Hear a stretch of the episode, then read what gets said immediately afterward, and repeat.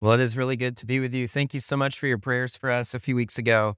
Um, you know, Emma's dad, my wife's dad, had a early onset dementia, and so um, his death was something that we had been expecting and, and preparing for for quite some time.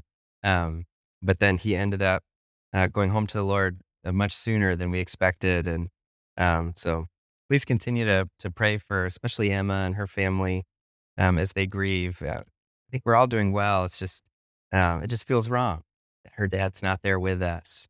Uh, sure many of you can relate to that. Zechariah, wow. Um, Father Aaron, just what a gift you give to all who preach here by having your church go through Zechariah. Um, you guys seen the movie Knives Out? Really good mystery movie. Came out a few years ago. I'm not going to give any spoilers this morning, though. If you haven't seen Knives Out by now, you probably wouldn't care if I spoiled it because you probably aren't going to see it. I don't know. Um, but Knives Out's a good film, good mystery. It begins as mysteries so often do with a crime, a murder, right? The, a man lies dead, and then the rest of the mystery is is kind of unfolding who committed this crime and, and why.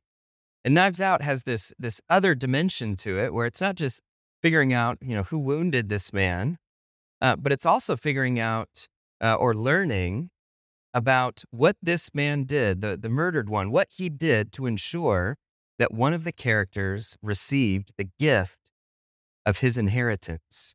And that's what gets unfolded as the movie goes on. It's part of why it's so clever.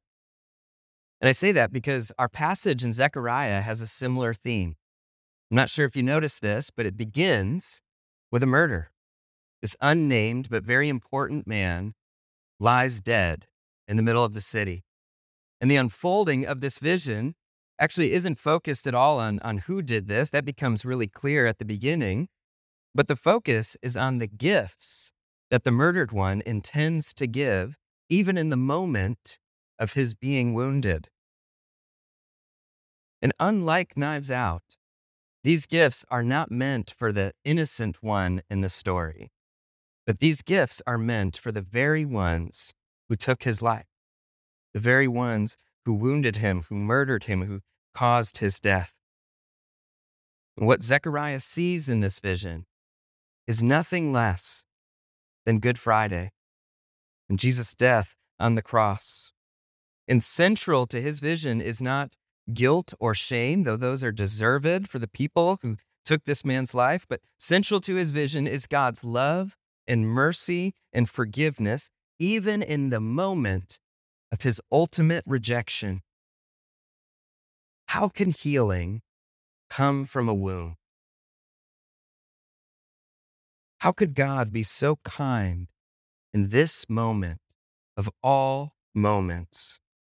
That is the real mystery of Zechariah's vision, as the wounded one gives three gifts to heal and restore the very ones pierced him who took his life. And this is encouraging news for those of us this morning who come here stuck in shame, feeling the weight of guilt upon our shoulders, or feeling stuck in patterns of sin that we can't seem to escape.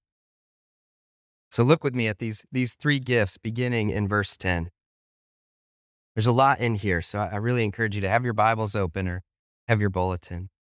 So, verse 10, Zechariah says, or, or God says through Zechariah, and I will pour out on the house of David and the inhabitants of Jerusalem a spirit of grace and pleas for mercy. This is the first gift, a new spirit, a spirit of grace, meaning something like warm heartedness or compassion, uh, tenderness, along with this spirit of pleading for mercy, of sorrow, this the spirit of contrition, of a desire to change, of repentance.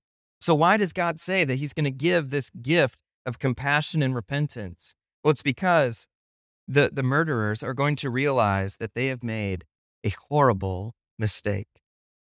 See the rest of verse 10. So that when they look on me, on him who they have pierced, they shall mourn for him, as one mourns for an only child, and weep bitterly over him as one weeps over a firstborn. This is where we find out about the murder. If this unnamed person has been fatally pierced. But do you notice the awkward construction of this sentence? So that when they look on me, on him whom they have pierced, you know, Hebrew scribes who copied this, they thought, you know, maybe someone made a mistake in the past. Because how could, you know, an invisible and all powerful God, how could he suffer injury at the hands of men? Uh, why would God identify himself as the one who's pierced? And somehow in Zechariah's vision, God and this man are so aligned with each other that to wound one is to wound the other.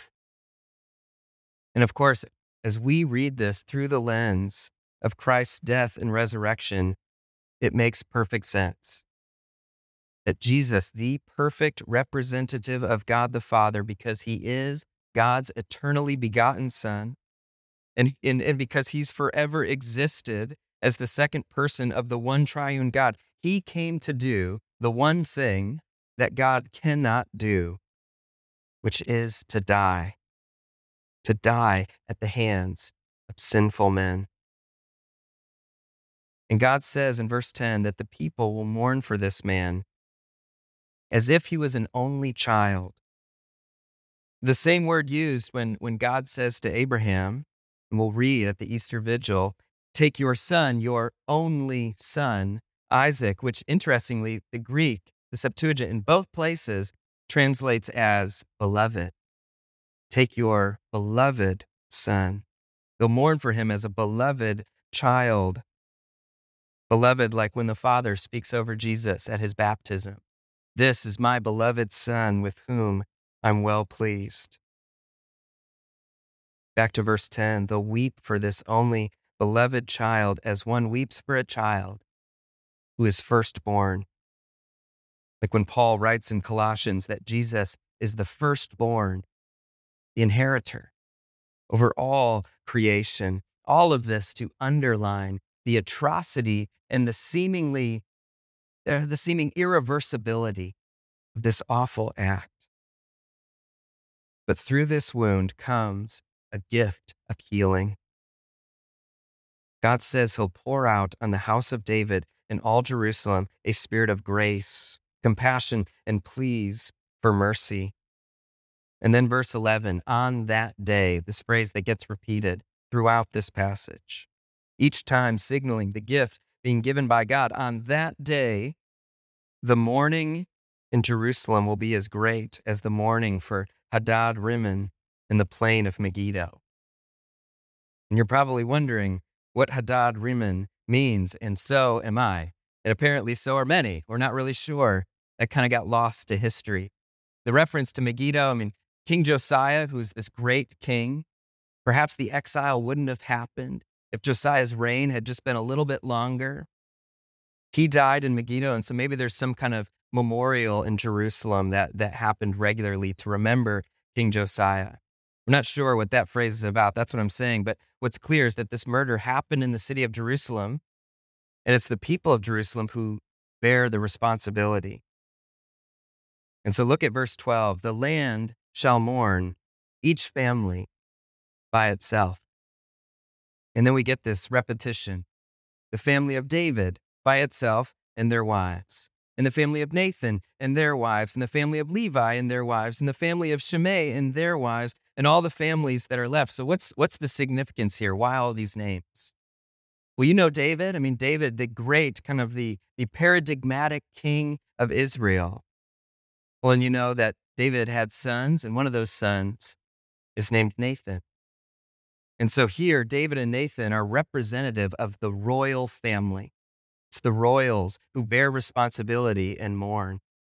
And then, you know, Levi, Levi's the son of Jacob, and he's the father of the whole priestly caste in Israel. And he had some sons, and one of those sons is named Shimei. And so here, Levi and Shimei, they represent the priests, the religious caste and the religious leaders in Israel.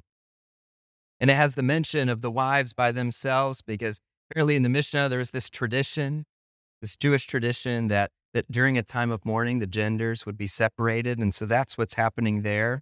And then the whole city of Jerusalem gathers in this, and all of this rep- repetition is meant to show that all are implicated, even the most powerful in Jerusalem. In fact, especially the most powerful, they're the ones that get called out by name. It's the royals, the civic leaders, and it's the religious leaders, and it's everybody who bears responsibility for this man being killed. And the effect of this repetition is to show that the mourning is genuine. This is real contrition. They're not putting on a show. They're genuinely sorry. There's sorrow throughout the city for this murder. And so, what do we make of all of this? That sorrow for sin is a gift of God. That's the first gift that's given repentance, contrition, desire to change. All of these are a gift of God. And we need to remember this because this, this can actually be a source of deep encouragement. Because often, in, in, it, when we're stuck in sin, it can feel as if God is very far away from us. And this is where we need to remember that repentance and even that small desire to change is a gift of God's Spirit within us. And so I experienced this recently. I was going on a, a high school retreat, you know, with our, our high school students and, uh, and talking to the to a girl on the bus who was sitting next to me and, and just kind of asking her, you know, tell me about your spiritual life. You know, what's going on for you? And, and she went on to tell me that she felt very far from God. And that there were, and I, I said, well, do you know why that is? She said, I have some ideas. And I said, you know, it's sometimes it's our sin that can make us feel far from God. And she said, yeah, you know, there are a few things in my life. There are some things that I'm doing that I know I, I shouldn't be doing. But the problem is, I don't really want to change. Can any of you relate to that? Like, very clearly, you know in yourself what the problem is, but you're not yet convicted all the way that you're ready to part ways with whatever this thing is. And th- so that's where she was. And I said, well, how do you, how do you feel like God feels towards you right now? Like, like if you could see his face, what would his face look like? And she thought about it for a moment and then very quickly said, I, I think he'd feel disappointed. When she thinks about God, she sees someone who's disappointed in her. He feels far away. And, and what I encouraged her is I said, and I understand that you feel that way, but this is, this is what I want to tell you. That here on this bus ride to the retreat, you would not have told me any of this if God's Spirit was not actively working within you. I know that you feel far from God. I know that you don't feel ready to change certain things in your life, but you would not have even told me as much as you did if God's Spirit were not in you, motivating you, convicting you. Even that little amount, do you believe that? Do you believe that God's Spirit is actually very near to you, even in this moment where you feel conflicted? Tears began to fall from her eyes. She hadn't considered that God was near to her. And so, what I said to her is the rest of this weekend, you're going to be given opportunities to think about these things that you don't know if you want to let go of. And my encouragement to you would be to simply keep doing what you just did, keep leaning in to that voice saying, share, confess, confess about precisely where you are right now. Confess that little amount of conviction and see what the Lord does with that. That's the gift that God gives us. Sorrow over sin is a gift of God. And even when you're not ready to let go of sin in your life, just lean into that gift. And He will provide the strength to go forward. He'll always put the opportunity before you, and you have to you have to take him up on the opportunity. He won't put these words in your mouth. It'll put the opportunity before you. Confess, repent. See what he does with that. The spirit of repentance is a gift. Let's look now at the, the second gift of the wounded one. Look at chapter 13, verse 1. This gift of forgiveness. On that day there shall be a fountain opened for the house of David and the inhabitants of Jerusalem to cleanse them from sin and uncleanness. Again, that phrase, on that day. On that very day when God's representative is pierced, not only is the gift of sorrow for sin given, but a means of atonement is provided. A means of making things right again is provided by the very one who suffered the injury. This, the image is of a fountain, which throughout the scriptures and, and even in other literature is, you know, is uh, representative of a source of life. And I'm sure you've seen throughout this sermon series that Zechariah, he borrows imagery from other major prophets like Isaiah and Ezekiel. And Ezekiel, too, had this theme of water throughout his writings that, that God would bring his people home and he would sprinkle clean water on them so that they would be clean from all their uncleanness and from all of their idols. On that day, the day of his wounding, the gift of God is not just repentance, but cleansing, forgiveness of sin. And we live in a culture that demands atonement. We live in a culture that is so good at identifying what's wrong in this world, and that's a good thing. But we're also a culture that's very confused and lost when it comes to how things are made right again. And this concept of forgiveness is scandalous. I know you guys did a sermon series this fall, this very topic of, of forgiveness. And so in our culture, we need stories about forgiveness. I mean, ways of, of making sense. How is this supposed to look? And so the story that came to mind in thinking about this text, forgiveness in the very moment of a wound, uh, comes from a book. Have any of you read this called Peace Like a River?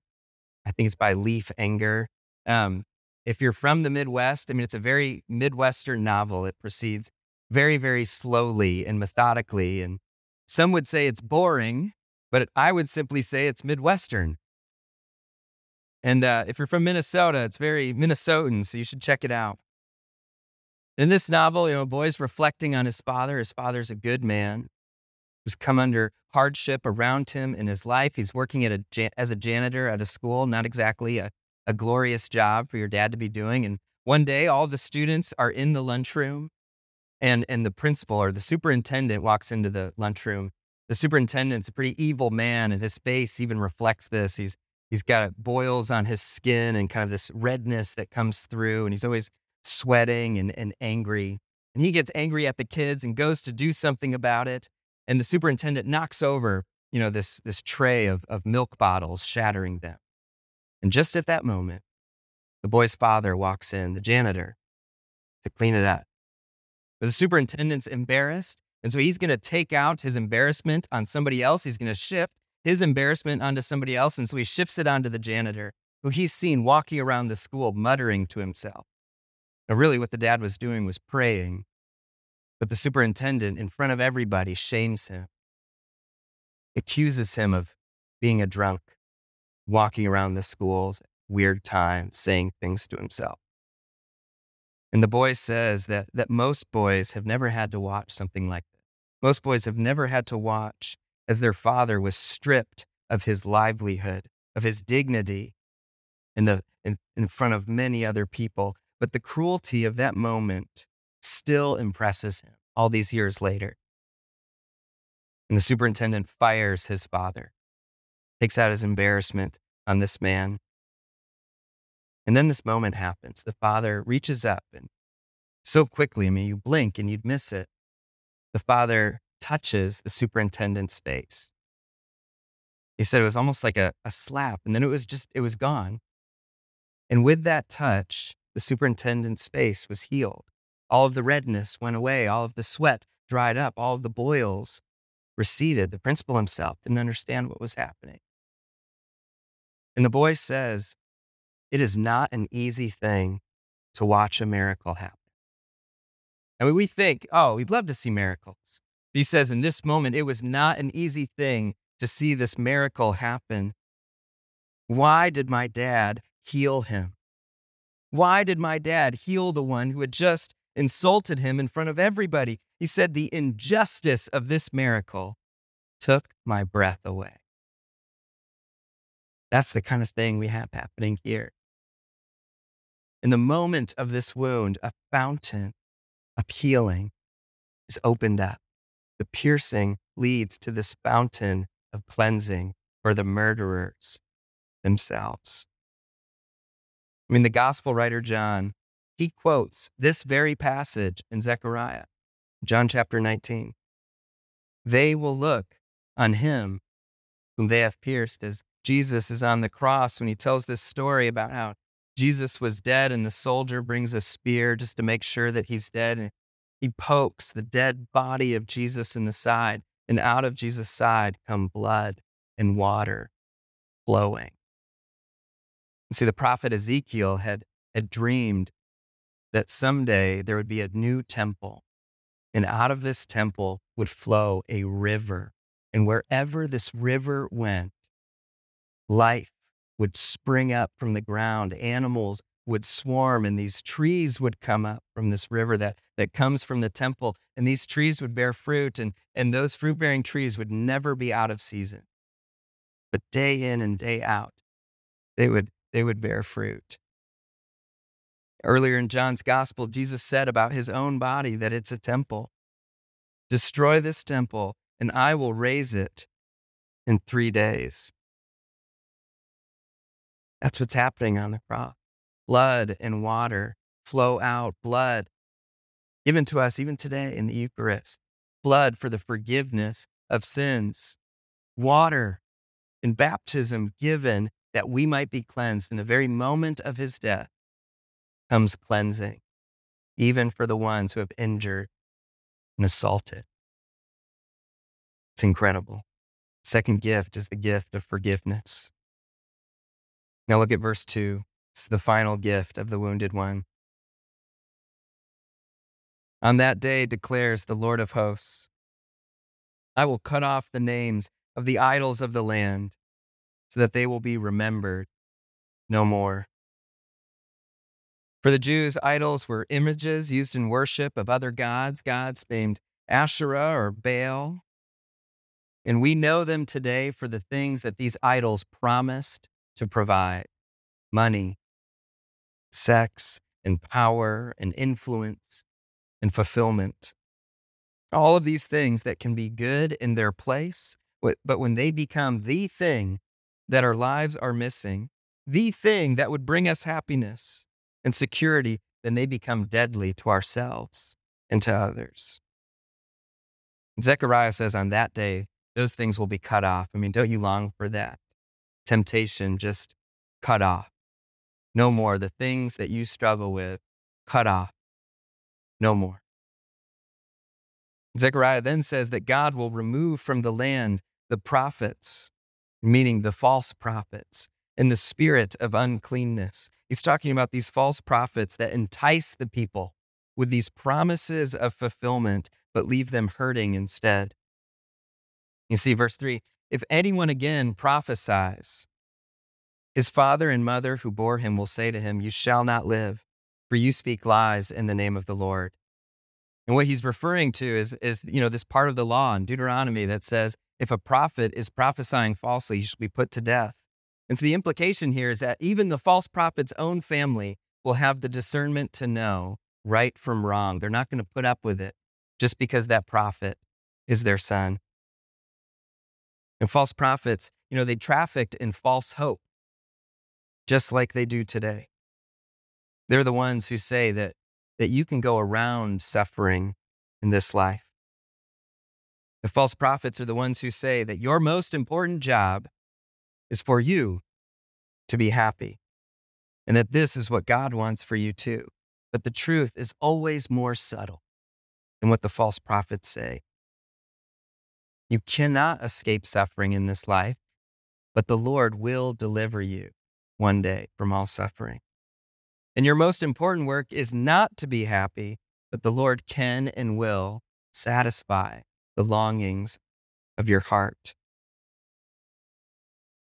We don't use the language of false prophets often anymore. Our prophets, they don't, they don't go around in hairy cloaks like Elijah wore. you know, parading themselves as prophets. They go by other names today. And I think the, the name that came to mind is influencer. Those might be some of the false prophets today. They don't have a hairy cloak, but they have this, this nice, pleasing background that somehow they figured out how to make you watch that video and think, oh, this person knows what they're saying. And they come to us with different voices. You know, there's the shaming voice of the uh, the mommy Instagram influencer that make you feel kind of smug and self-satisfied about how you are choosing to parent, which is so much better than how they chose to parent or are choosing to parent. It's it's the voice, uh, you know, those angry diatribes of these kind of political influencers on one side or the other that make you feel better than the less enlightened around you. It's the the false prophets, you know, who have the the cynical confidence of the deconstructor, right? Who can take something that spiritually you held dear. You know, they can take your faith like a child and just pick it apart. That you're left with nothing. It's the voice of uh, you know the self-assured kind of machismo of that that big tough man promising you know muscular gains and uh, and a steady stream of income, you know, from like passive income, you know, that sort of thing. You know, these are the false prophets. And every time, you know, you get on, on Instagram or YouTube, you see these people. Why? Because they have a message that's appealing. And so you stick around long enough to listen to what they have to say. And then that social media says, oh man, they like this stuff. Let's give them some more. Let's keep feeding them these messages. And they influence us. And Zechariah sees the day when such false prophets will be ashamed of their words, ashamed of, of the things they said, the promises they made about what would bring fulfillment. In verse 5, they'll deny that they ever pretended to be an influencer. Verse 6, if, if somebody asks the false prophet, you know, what are those wounds on your back? Maybe you thought, what, what is he talking about there? So apparently this, you know, wounds on your back, it actually means, you know, wounds somewhere between your hands. So it could be on the back or it could be on the chest. If you remember that that story of Elijah on Mount Carmel, you know, he's going toe to toe with all these false prophets. And in their, you know, passionate desire for Baal to to show up and act and, and defeat the God of Yahweh, what do they start doing? They start cutting themselves. They start wounding themselves. And so Zechariah sees this day that somebody would see these wounds of the false prophet and say, How'd you get those wounds? And the false prophet would say this, and this is actually really important. He says, These are the wounds that I received in the house of my friends. False prophet bought into this message of fulfillment too. This message, this, this false hope that will only leave you wounded if you're to follow it. He says, Yeah, that's, I got it from my friends. And the ones I thought would take care of me from, from the voices, the false promises. That's where I got these wounds. The gift, the third gift that's given after repentance and forgiveness is victory over idols, victory over these false hopes. And of course, we know that this day that Zechariah sees it was a, it was a long day, right? It started on Good Friday, but this day isn't yet over. We're still waiting for the fulfillment of this day when these idols are put away forever. But we are given now a gift of discernment discernment to, to know truth from falsehood. And the measuring line that we're given is the cross. So anytime you hear a message that promises fulfillment of some kind, judge it by the cross. The cross isn't a symbolic victory of Jesus, but it's a real victory. It's a real, actual, historical victory of Jesus over the powers of sin, the flesh, and the devil. And so beware, beware of any message that would say you can find fulfillment separate from suffering. The Lord's going to lead you through suffering and out of it. That's the message of the cross, that we can't escape suffering, but the message is that the Lord can redeem any suffering. So beware of a message that says you can get around it. Beware of any kind of message that says you can get around your responsibility to love your neighbor, or that you can get around any responsibility to love God. That's not the message of the cross. The message of the cross is sacrificial love, and Jesus' word to us is to take up your cross and follow me. Beware of any message that says otherwise. Beware of any message that says you can be fulfilled apart from communion with Christ and his body. You cannot. We are not made for fulfillment separate from the Lord Jesus. So beware of any message that says you can f- find fulfillment outside of the church or somewhere else. You can't. You can only find fulfillment in Jesus. That's the message of the cross. The gift is discernment of his victory over these powers. We'll conclude there. This is what Zechariah sees these three gifts the gift of repentance, the gift of forgiveness, the gift of victory. Given these gifts, given to the ones who are the very most undeserving, but given because God's love will have the final victory. Amen. Given to the ones who are undeserving because God's love will have the final victory. And so, the encouragement for us today this is wonderful timing. Halfway through Lent, just over halfway through Lent, is to receive the gifts that God wants to give you. We take this time to meditate on Christ's death and resurrection. And when he looks at you, he is not disappointed with you, but his spirit is in you, saying, Come home. Now is the time to come home. Maybe you've started these Lenten disciplines, and so far you've failed at most of them. You don't have to say amen, but I'm sure that some of us in this room, you picked up some Lenten disciplines, the ones that you knew you needed, and it's just been a total failure. Well, today's a new start to lean into the grace that Jesus provides. Pick those up again to become weak before the Lord so that He can fill you up with His strength. This is what Lent is all about going deeper into the mystery, the true mystery of God's love for us in the death and resurrection, His Son, Jesus Christ.